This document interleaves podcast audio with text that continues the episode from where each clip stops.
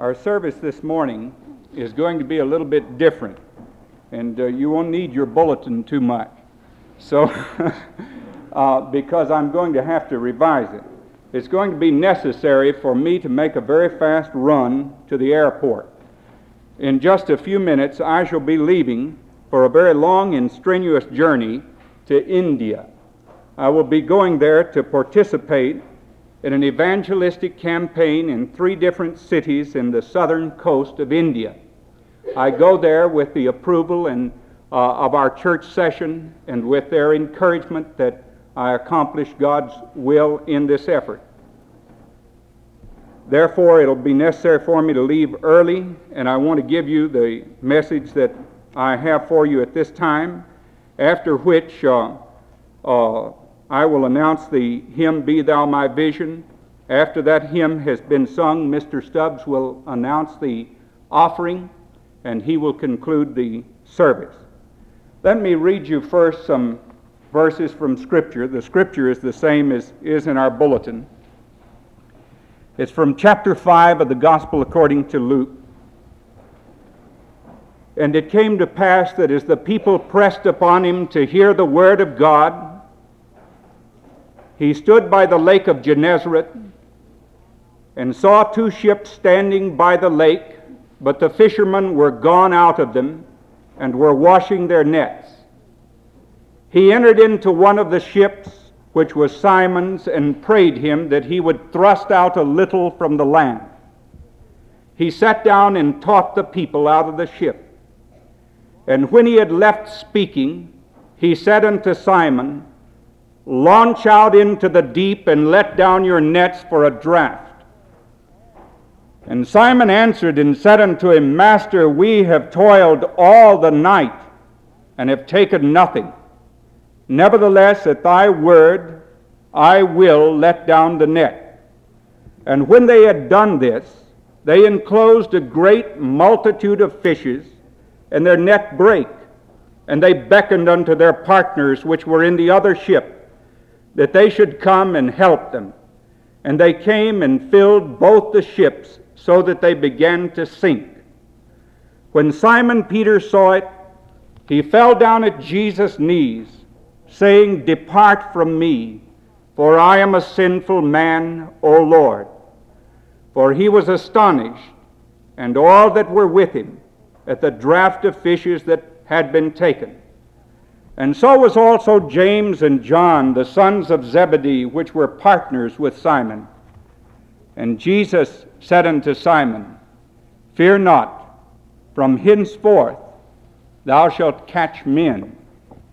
And then in the Gospel according to Matthew, the last four verses of the twenty-eighth chapter, Then the eleven disciples went away into Galilee, into a mountain where Jesus had appointed them. And when they saw him, they worshipped him, but some doubted. And Jesus came and spake unto them, saying, All power is given unto me in heaven and in earth. Go ye therefore, and teach all nations, baptizing them in the name of the Father, and of the Son, and of the Holy Spirit, teaching them to observe all things whatsoever I have commanded you.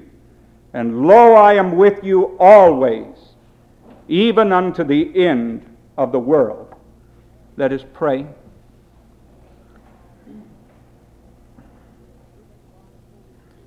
Heavenly Father, who hast given thy Holy Spirit to comfort and to guide thy servants, teach us to trust his leading. Day by day we would listen to his consolation and direction. When we open thy word of life, we would rely upon his illuminating interpretation.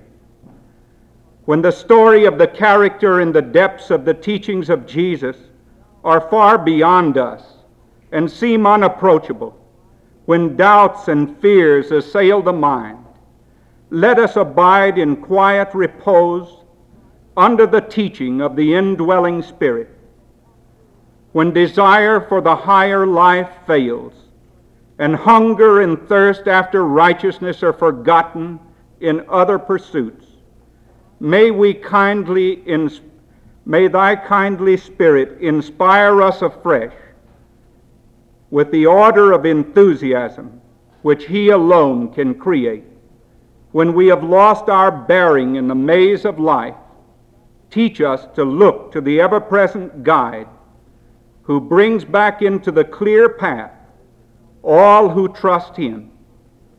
Father, we pray that thou wilt add thy blessing to our congregation, to all of those who listen to the radio broadcast, to these new ones who have come to join in fellowship with us in the work of this church, to those members of our church who are sick and who have special needs, whom we commend to thy tender love and to thy healing power and care.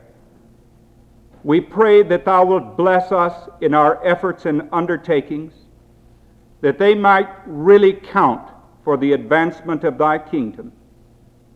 In Jesus' name, amen.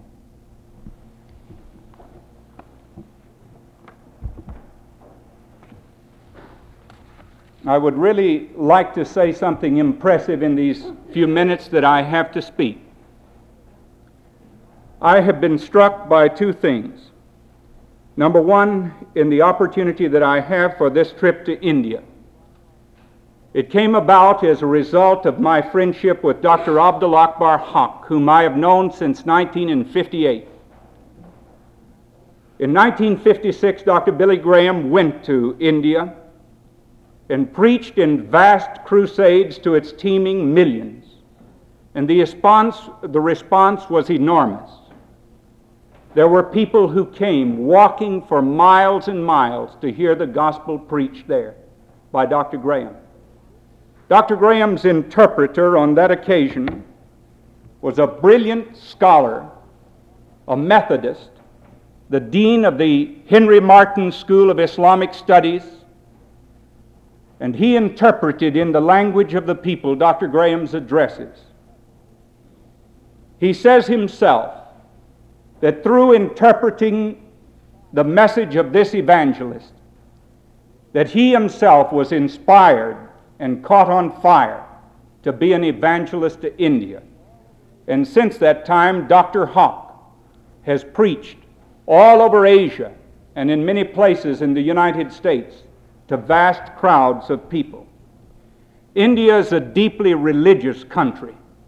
As most of you know, it has a huge population of Hindus, four hundred million. It has fifty million Muslims, but only five million Protestant Christians and three million Roman Catholic Christians. And yet India is searching. Its people wander from idol to idol, seeking a living faith, seeking a forgiveness of sin. And the message of the Christian gospel is needed in this strategic land. India is the largest democracy on the planet Earth. fifteen percent of the world's population live there, and they live on only two percent of the world's land. It's interesting to those of us here in the West that over half of the population of the planet Earth lies between the cities of Bombay and Tokyo. These millions still need to be reached for Jesus Christ, and he loves them very much. Now, the command of Christ in the beginning, his first interview with these fisher folk, he had preached to a crowd. He came up to Peter and said, "Let me borrow your boat." He got in the boat and pushed out from the bank a little ways, and the crowd was up on the hillside. And those matchless, precious words fell from the lips of Jesus as he preached to the multitudes of how they could find God and how they could know God's reign over their own personal lives. And when he had finished with his sermon, he saw some smelly, burly fishermen, Peter and Andrew, James, and John washing their nets. They had been working all night the night before and had fished and had not taken anything, and they were mending and fixing their nets from their futile efforts. And Jesus said to them, "Take your boat and launch it out into the deep, going out where the deep water is." And Peter, who is always the spokesman, who is impetuous and impulsive, says, "Lord, we fished all night. We didn't catch a single fish. We didn't catch anything." And then he looked at Jesus, and he loved him, and he shrugged. "Well, nevertheless, if you say so, we'll do it." And so he did. And there was an enormous draft of fishes that were enclosed in the net that he had dropped. And Peter fell to his knees and said, "Depart from me, O God, for I am a sinful man." He saw in Jesus a quality that was beyond this world. And then Jesus said to this group, "You come after me, and I'm going to make you fishers of men. Here is a command. I have found four things I want to mission, mention about following Christ and reaching the world for him. First of all, it entails a willingness to work." And it's interesting that he called these people at their work.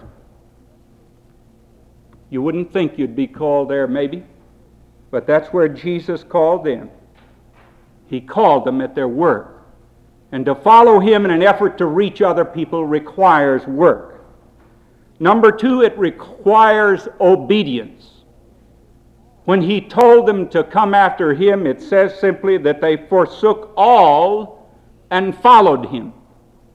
I have heard people sometimes give a Christian testimony in which they speak of the successful business in which they were engaged or the great athletic achievements that they had attained, and how they gave up all of this to follow Jesus. Well, so what? This fisherman gave up his net and his boat, and that was all he had.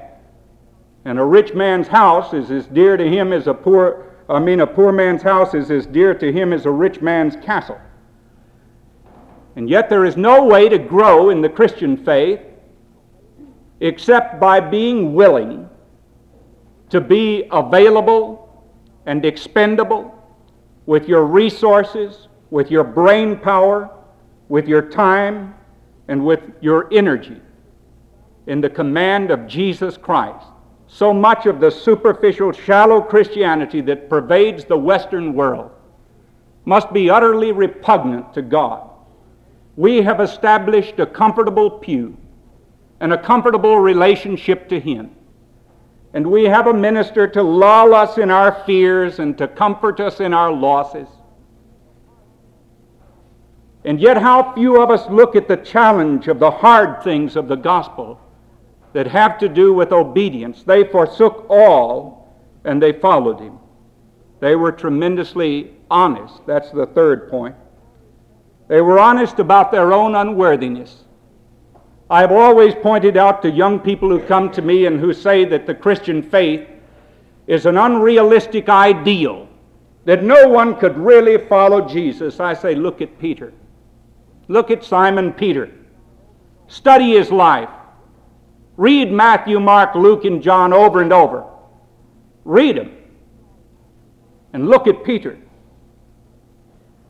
He saw his own unworthiness. And that's tremendous to me. He said, "Depart from me, Lord. I can't be yours." And yet he was just the man the Lord was looking for. The man who senses his own unworthiness and knows his own need is the one he can use the most. It is not for nothing that Saint Paul refers to himself as the chief of sinners. Do you think Paul was the chief of sinners? I can say to Paul, "Move over, Paul. I can claim that better than you can. I'm the chief of sinners, not you, Paul. I know what you suffered for Jesus. I know what you did for him and how you lived for him." And yet Paul says that he is the chief of sinners. He says, I am less than the least of all saints. How do you get less than the least? Do you see the humility that was there? When we honestly look at ourselves, we know our need. That's why you heard that brutally frank statement a moment ago. Do you recognize yourself as a sinner in the sight of God, and that you justly deserve His displeasure? In our Western world, we think God owes us something. But that's not so. It's not Bible, and it's not gospel. We justly deserve His displeasure, and we are without hope except in His sovereign mercy. We don't use God. We surrender to God that He may use us. And lastly, a willingness to make whatever sacrifice it entails. They were willing to make the sacrifice, and they made it. This first command that He gave them, launch out into the deep. Would you be willing to launch out into a deeper prayer life? Would you be willing to launch out into a deeper study of the Bible? Would you be willing to launch out into a deeper love of other people? Would you be willing to launch out in a deeper commitment to Jesus Christ? If you would, the barnacles of this superficial Christianity would go away, and the reality of a reigning Lord would take over. That was the command that He brought at first, when He first called them to follow Him. And then a week after His resurrection from the dead, in that magnificent twenty-eighth chapter of Matthew, He speaks to the eleven on a mountaintop in Galilee. And the message that He gives to them has been the message of the church, and the message that it ought to take to His heart. He has it in Matthew, Mark, Luke, John, and Acts. This great commission. We are commissioned to do something. What are we commissioned to do? First of all, He declares His power. He says that all authority, all power in heaven and in earth is given unto me. All authority and all power, all authority and power over your life is given unto me. Go ye therefore. There are three verbs here. Go ye therefore. Go where? Go ye therefore and make disciples in all nations, every nation. If you are one of those people who say, let those people live in their own religions, don't you claim to belong to Jesus Christ. You don't belong to Him. He's not God, you're God, if that's what you believe. You obey Him if He is who He claimed to be. Go ye therefore into all the nations and make disciples in every nation. That's what He told us to do. You can play with that thing that you make and call Christianity. But if you come face to face with the living Lord, you obey Him. You obey Him. All power is given unto Him. All authority is His. And He tells us to go to all nations, everywhere. Every place on the planet Earth. And what are we to do? We are to baptize them into the name of Jesus. Are you ashamed of Jesus?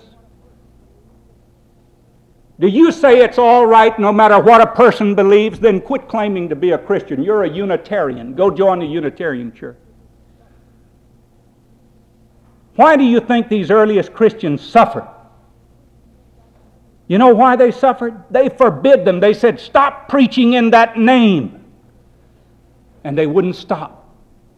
And so they beat them. Jesus said, if you are ashamed of me before men, I will be ashamed of you before my Father in heaven. That's what Jesus said. If you're God, then be God and get out of the Christian church. But if he's God, let him rule and reign. And this is what he said. Go into all the world, to all nations, baptizing them into the name of the Father and of the Son and of the Holy Spirit. Another verb. That's why we had this baptism this morning. What's the other thing? Teaching. It's not enough just to have evangelism, just to proclaim the message of Jesus Christ and p- see people respond. That's not enough. You got to teach them. And that's why we have the church. It ought to be a teaching place where we teach. What do we teach? We teach all the things that Jesus taught us to teach in his word. We teach the Bible, which he gave his approval over, the Old Testament. We teach the New Testament, where his apostles and followers instruct us. This is the message. A command at first to come after him, to launch out into the deep. And a command to go into all the world and to reach all people for him. I'm going to be coming back, I hope, through the city of Edinburgh. I don't know if I can or not, but if I can, I am. I'll go to James Thin's bookstore and buy some books. I'll walk across George the Fourth Bridge. And down below George the Fourth Bridge is not a river, but there's a squalid slum district called the Cowgate. And years ago, two great Scottish ministers, just one at first, whose name was James Guthrie, who had left a beautiful parish and a lovely church in the Highlands and had come to Edinburgh to take up a ministry in the slums. And he was standing there on George the Fourth Bridge looking down looking down at this squalid, wretched Cowgate district. Drunks were screaming at one another. The old tenement houses had old hats stuck in the window panes where the lights were broken out. Children were yelling obscenities and blasphemies.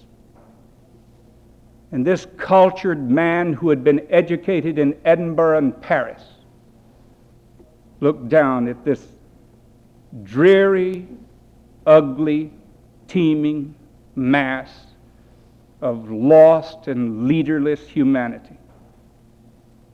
And while he was thinking how miserable he was and what he had given up to come there, he felt a big, firm hand on his shoulder, and he turned and looked around, and in back of him stood Thomas Chalmers, the greatest minister of his entire day in Edinburgh, and one of the greatest since John Knox. You know what Thomas Chalmers said? He said, "It's a lovely field, isn't it? Isn't it a beautiful field?" And Guthrie looked at him, and he remembered the words of Jesus, that he saw them as sheep without a shepherd, that he saw a field that was ready for harvest and no one to cut it. And Thomas Guthrie shook his head and looked back and saw that mob in a different way, as people whom God loved, people whom he sent Jesus to save, people whom he commissioned his followers to reach. And that's the way I look at Asia. Let us vow in prayer.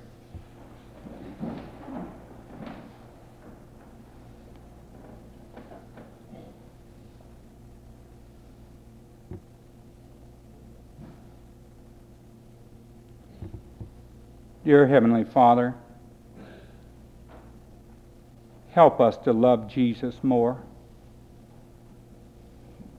help us to serve him better. And now may the Lord watch between thee and me while we are absent one from the other. Amen.